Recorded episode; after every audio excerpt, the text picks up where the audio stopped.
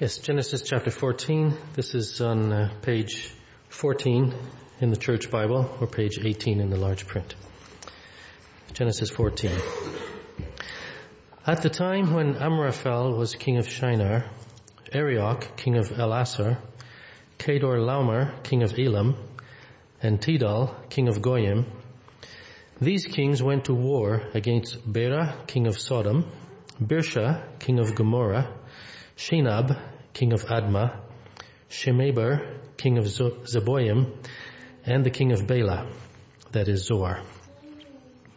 All these latter kings joined forces in the valley of Siddim, that is the Dead Sea Valley. For twelve years they had been subject to Kedorlaomer, but in the thirteenth year they rebelled.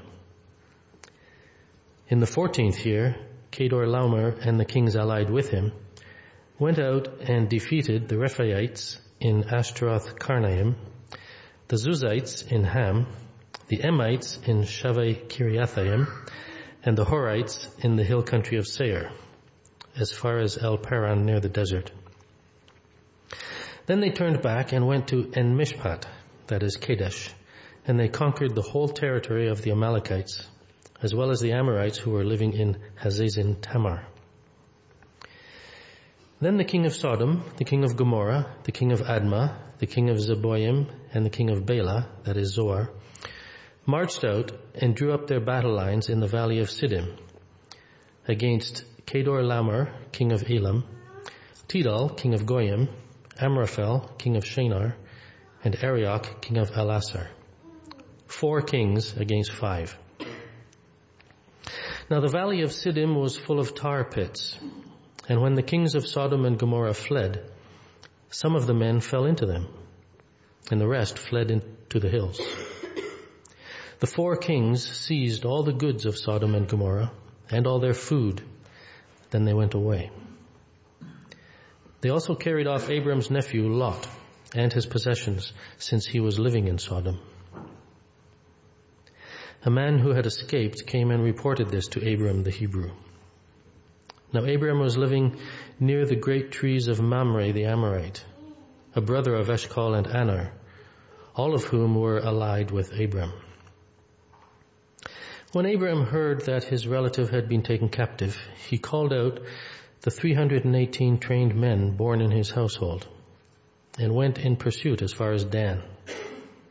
During the night, Abram divided his men to attack them, and he routed them, pursuing them as far as Hobah, north of Damascus. He recovered all the goods and brought back his relative Lot and his possessions, together with the women and the other people. After Abram returned from defeating Kedorlaomer and the kings allied with him, the king of Sodom came out to meet him in the valley of Shaveh, that is the king's valley.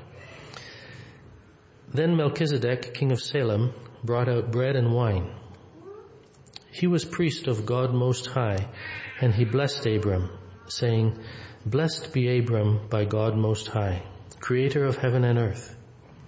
And praise be to God Most High, who delivered your enemies into your hand.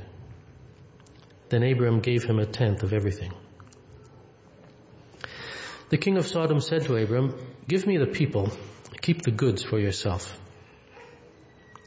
But Abram said to the king of Sodom, with raised hand I have sworn an oath to the Lord, God Most High, creator of heaven and earth, that I will accept nothing belonging to you, not even a thread or the strap of a sandal, so that you will never be able to say, I made Abram rich.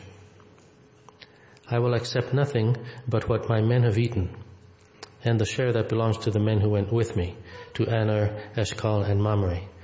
Let them have their share. This is God's word. Thanks very much, Steve. Not an easy passage to read, so well done. Great to see you all. With um, three teenage boys, when it comes to choosing a film to watch as a family, um, sadly Liz doesn't really get much of a say in that. Um, films like La La Land don't tend to feature too highly in the Turton home. It's more often or not going to be action and adventure um, James Bond or Star Wars, something like that. Or something like this story in Genesis 14. Because this has all the hallmarks of a great action film, doesn't it? They've got a big superpower taking over some small principalities and expecting regular payment. Magnificent Seven comes to mind, or for Disney fans, uh, Bug's Life. Do you remember those nasty grasshoppers? But these small principalities rise up and try to throw off the shackles of their rulers. But how dare they do that? So the armies of the big superpower uh, come back in force to, to show who is boss, going on a conquering spree of other territories before they arrive and re-establish control and carry off their, their booty and a load of hostages. But even more exciting, we have a rescue attempt. We love those, don't we? I wonder how many films you can think of where there's been a hostage situation don't start thinking now, maybe leave that till later on. Um, but in this case, a small unit of what are described as specially trained men, ancient day SAS, go in search of their man and bring him back to safety. You could make a great film out of it, couldn't you? You can cut out a bit at the end because that's just a little bit weird. To stick to the action. But of course the weird bit at the end is actually the most important, as we shall see. Before we get into the story, let's remind ourselves of what happened uh, last week in chapter 13 for those who, who weren't here. Previously in Genesis, Abraham and his nephew Lot decide to separate because between them they just had too much livestock and it was causing tension between the herdsmen it was an amicable separation. Abraham gave Lot first choice. But in making his decision, the main factor for Lot was how fertile was the land. He failed to consult with the Lord, uh, failed to take into account other important considerations, like whether that place would help him and his people come closer to the Lord. And so we were told um, back in verse uh, 13 of chapter 13, um, or verse 12 rather, Abraham lived in the land of Canaan, while Lot lived among the cities of the plain and pitched his tents near Sodom. And then we had that little verse, um, verse 13. Now the people of Sodom were wicked and were sinning greatly against the Lord. It's one of those short little verses which sets off warning bells all over the place. But the chapter finished with God repeating his blessing of land and offspring to Abraham, and Abraham going, um, verse 15, to live near the great trees of Mamre at Hebron, where he pitched his tents. There he built an altar to the Lord. So even though Lot doesn't appear to have made a particularly wise decision, the chapter ends peacefully enough. So it's a bit of a shock when we come in to chapter 14. There's no easing the reader gradually into this. And although we've experienced murder in, in the Bible already by this stage, we now have the first mention of war between nations. So who are all these kings with unpronounceable names? And where do they all come from? Well, the places mentioned where these uh, kings uh, come from, uh, Shinar, El, Elasar, Elam, and Goyim, are believed to be in this area where Abraham's um, uh, family came from originally, over here. Do you remember Abraham came from Ur originally? Um, so that's where these these kings are. And as part of their, their empire building, they ventured down to the area uh, where Sodom is believed to be located, around here, the south of the, the the Dead Sea area in Canaan. And even with five kings joining forces down there in Sodom, they were unable to match the power of this invading army. And so for 12 years, they become subjects, subjects to Chedorlaomer, uh, which have meant paying their tributes each year, until they got fed up with this arrangement. And in the 13th year, we're told they rebelled. There was an uprising. Maybe Kedorlaomer sent his men to get the payment and they refused to pay. Um, maybe there's some troops stationed um, uh, in those countries and they rose up and kicked them out of the country. Kedorlaomer doesn't respond immediately. It takes time to consider his response. Maybe he just tweets uh, the missiles are coming or something like that and just lets them stew for a while. But the next year he gets all his allied forces together and they head south. And on the way they defeat a number of different people groups. Uh, the Rephaites in Ashtaroth Karnaim. Let's move on to, this is uh, the route they take coming down and defeating these various armies right down to El Paran near the desert. And then we're told they turned back and went to En Mishpat, that is Kadesh, and they conquered the whole territory of the Amalekites as well as the Amorites who were living at Hazezon Tamar. So they'd come back up, conquered these guys, and are now about here. So they're on a bit of a roll. Five kings in the area of Sodom would have heard about it, and they've prepared their troops for war. And so we're told in verse 8, they marched out and drew up their battle lines in the valley of Siddim. We're not told much about the battle except in verse 10. Now the valley of Siddim was full of tar pits. And when the kings of Sodom and Gomorrah fled, some of the men fell into them and the rest fled to the hills. The four kings seized all the goods of Sodom and Gomorrah and all their food and then they went away. Sounds like it was a pretty swift victory. And had it stopped there, that would probably have been the last we would have heard of it. They would have taken their spoils back to where they came from, and the countries would have just been uh, subject to them for another 12 years or so, however long. But unbeknown to them, they made a fatal mistake because verse 12 says they also carried off Abraham's nephew Lot and his possessions since he was living in Sodom. Now, the last thing we, we, were told about Lot was that he pitched his tents near Sodom. Um, now he's living in Sodom. We mentioned before that he was putting himself in, in spiritual danger, but here it becomes clear that he's also putting himself in, in physical danger as he becomes a casualty of the war. So what happens next? Well, we have a rescue attempt. A man escapes, maybe one of Lot's people, and, and runs to tell Abraham what has happened. What is Abraham's response? Well, he could have responded in a number of different ways, couldn't he? He could have said, well, that was Lot's choice to go and settle in Sodom. He could have said, well, there's nothing I can do against armies of that size. They are simply too large.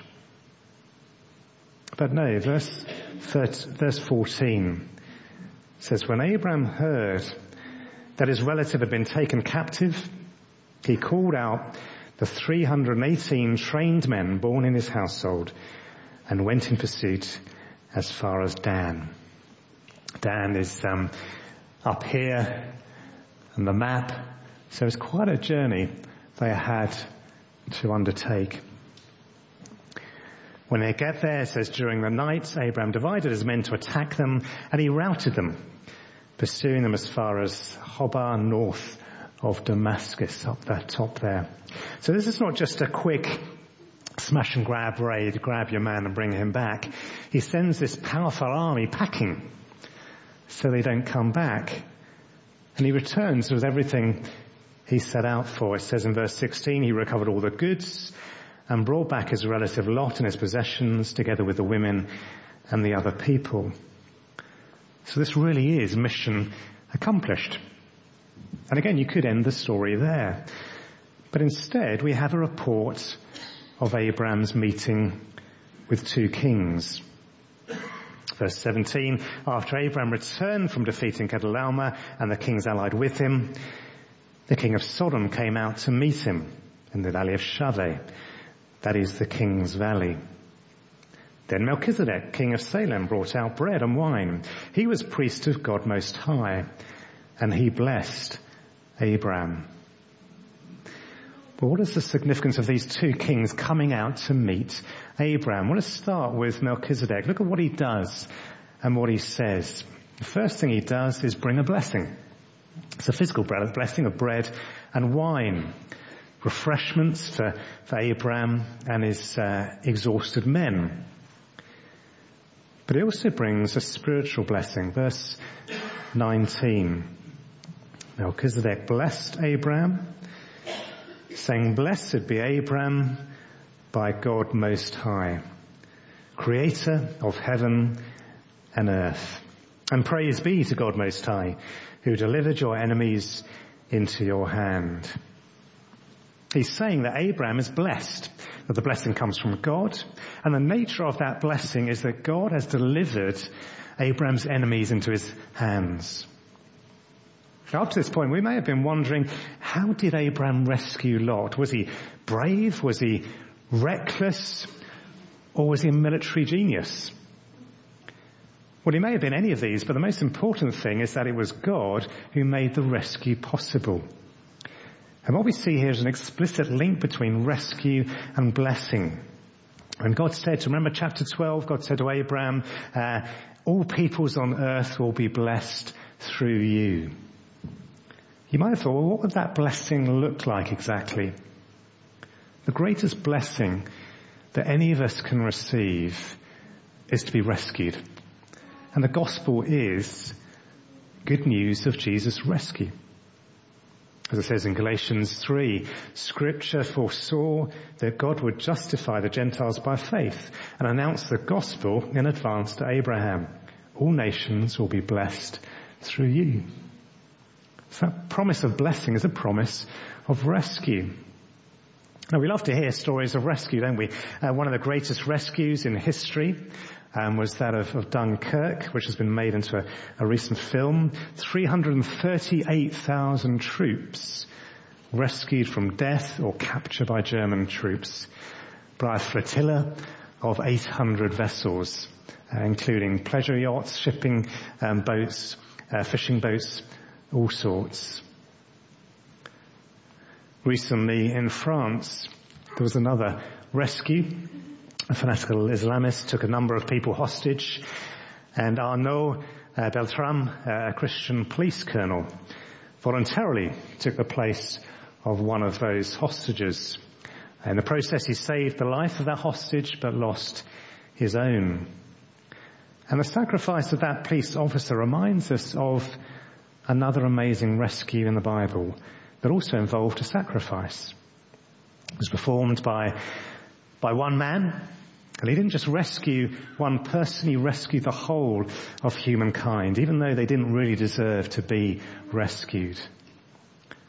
That rescue, of course, was the rescue of humankind from sin and God's judgment. Like Lot, we went our way, trusting in ourselves and our judgment and valuing other things more than God's blessing. And continuing down that path, we would have faced God's wrath, His judgment. But in His mercy, even though we didn't deserve it, He rescued us by sending Jesus to take the punishment that we deserved.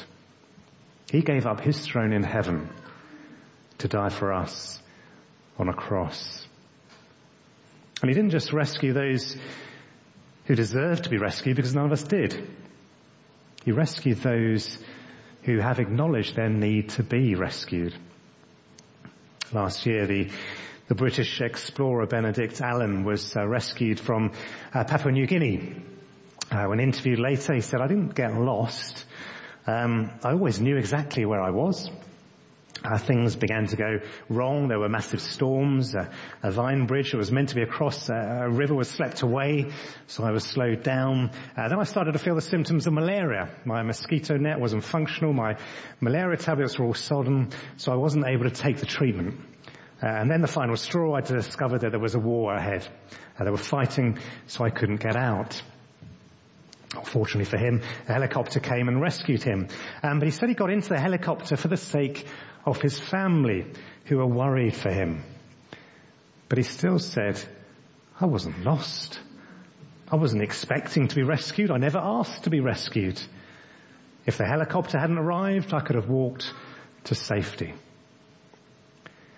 Jesus came to rescue humankind. And yet still many people say, I'm not lost.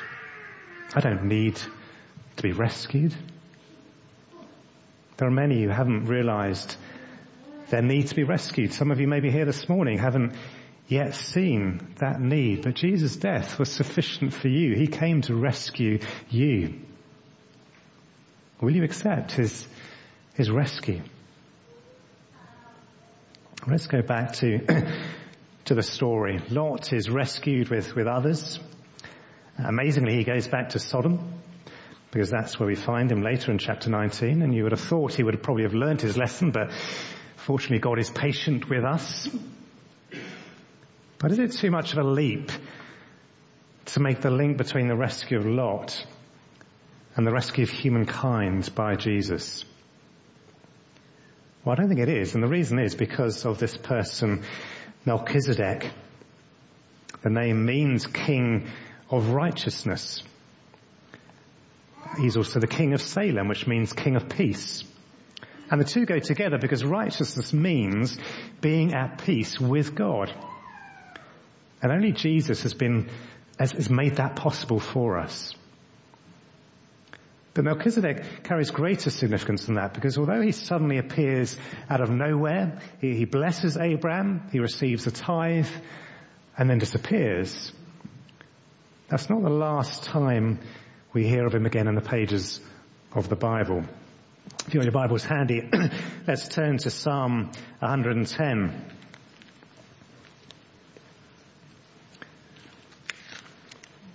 Page uh, 613 of the Church Bibles. And verse 1 of Psalm 110 says, The Lord sits, the Lord says to my Lord, sit at my right hand until I make your enemies a footstool for your feet. Now the psalm's written by David, who is a king.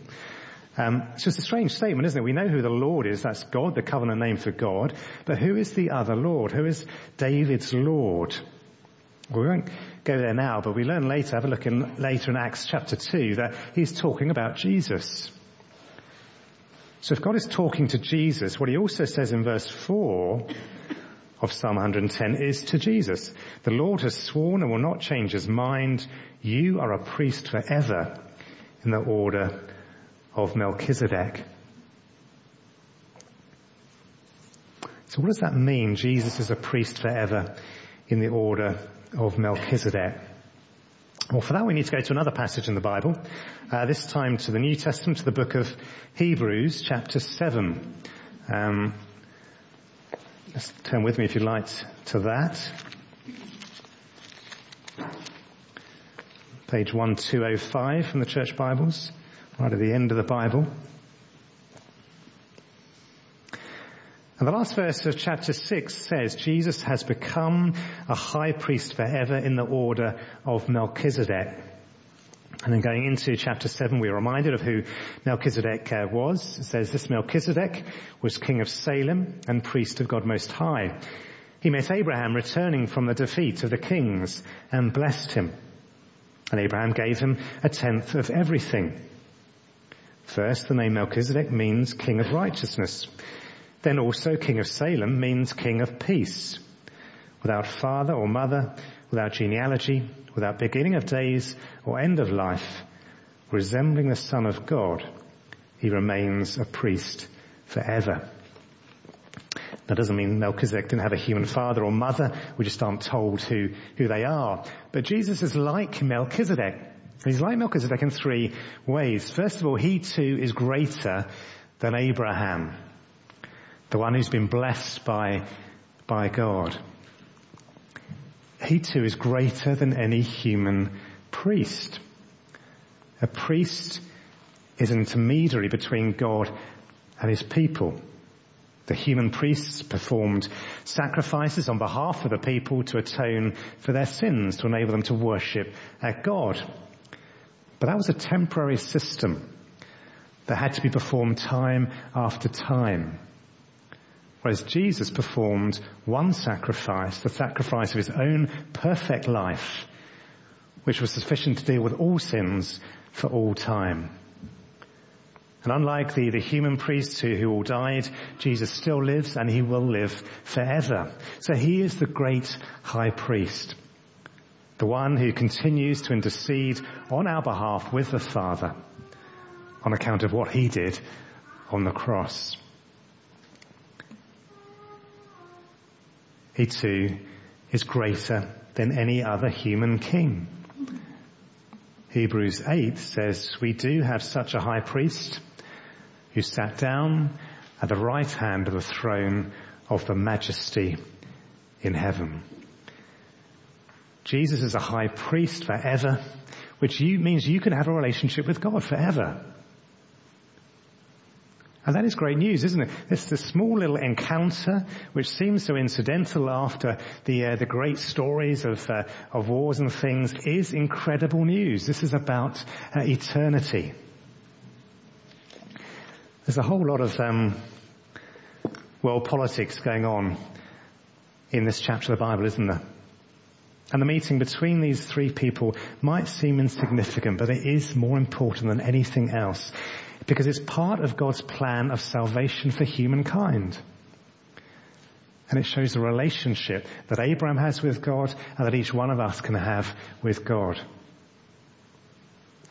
I was sat um, yesterday morning on my um, exercise bike, watching Newswatch. I don't know if you, any of you watch that. Um, I wouldn't normally watch it. It just happens to be on while I'm on the bike. Um, describes how um, the BBC has covered the news events of that particular week.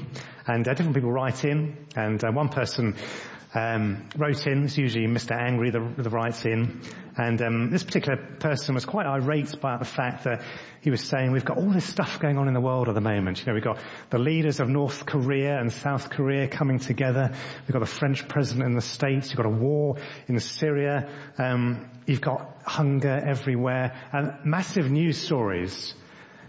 And he says, and the, BBC chose as its headline news story the fact that the Arsenal manager Arsene Wenger has resigned. Now that may be quite important to you, I don't know. Um, but you can imagine the same happening, can't you? If the BBC gave its coverage to this meeting between Abraham and Melchizedek as its headline news story, when all that other stuff was going on, people might say, what are you doing bothering about this little story here? But God knows everything that is happening in the world. He knows right now everything that is happening. He is in control of everything that is happening. But he's most interested in how individual people throughout the world respond to him and his blessings. Will they remain focused on the concerns of this life, be they massive political issues or individual concerns, or will they respond to him and his offer of rescue? The one who can make them right with God. Rescue and blessing point to Jesus. And finally, rescue is for the glory of God. What happens after Melchizedek pronounces his blessing on Abraham? Where it says very succinctly in verse 20, then Abraham gave him a tenth of everything. Abraham knows that Melchizedek is God's representative, a Jesus figure. He knows that his victory was down to God.